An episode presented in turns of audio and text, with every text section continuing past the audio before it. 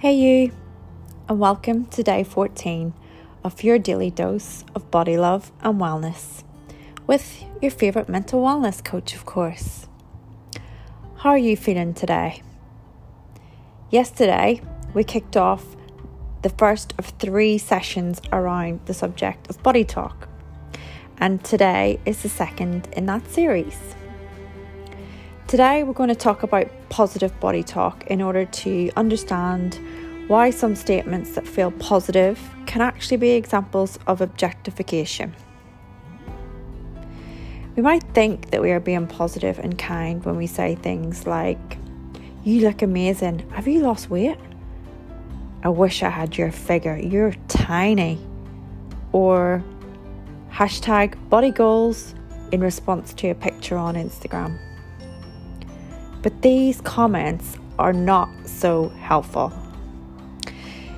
It's hard to stop simply saying things that we're used to saying, so the trick here is to think of alternatives. Sometimes we want to admire and gush when we first see someone, and that's okay.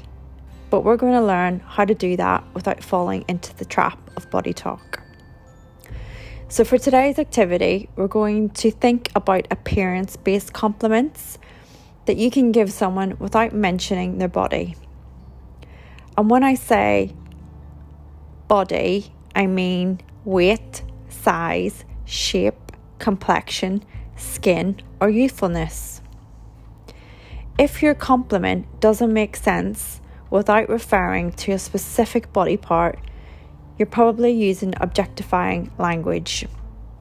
And some examples of positive non objectifying compliments can sound like, I love your colour palette today.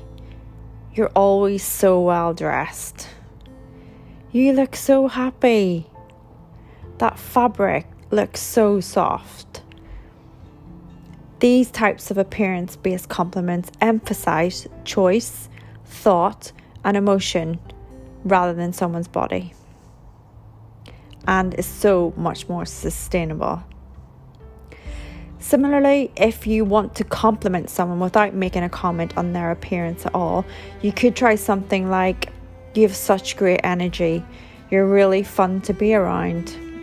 You're really thoughtful, kind, and warm. How does that feel? It's a bit of a paradigm shift in how we consider complimenting in general, and will no doubt definitely take some time to work on and get used to it but it is definitely a positive step forward. There's an amazing Sandra O oh quote that I really love, and she says, I'll scream beautiful, I'm brilliant. If you want to appease me, compliment my brain. So, for today's extra activity, try putting what we've learnt today into practice. Why not put your compliments to a test? It could be real life or on social media. Replace a comment about someone's body with a comment on something else instead of hashtag body goals. So try out something you've thought of on today. For our closing moment, we're going to focus only on the breath. So I'd like you to close your eyes. Take a deep breath in. Slowly releasing through your mouth. Take a few moments to really take this in and really focus on your breathing.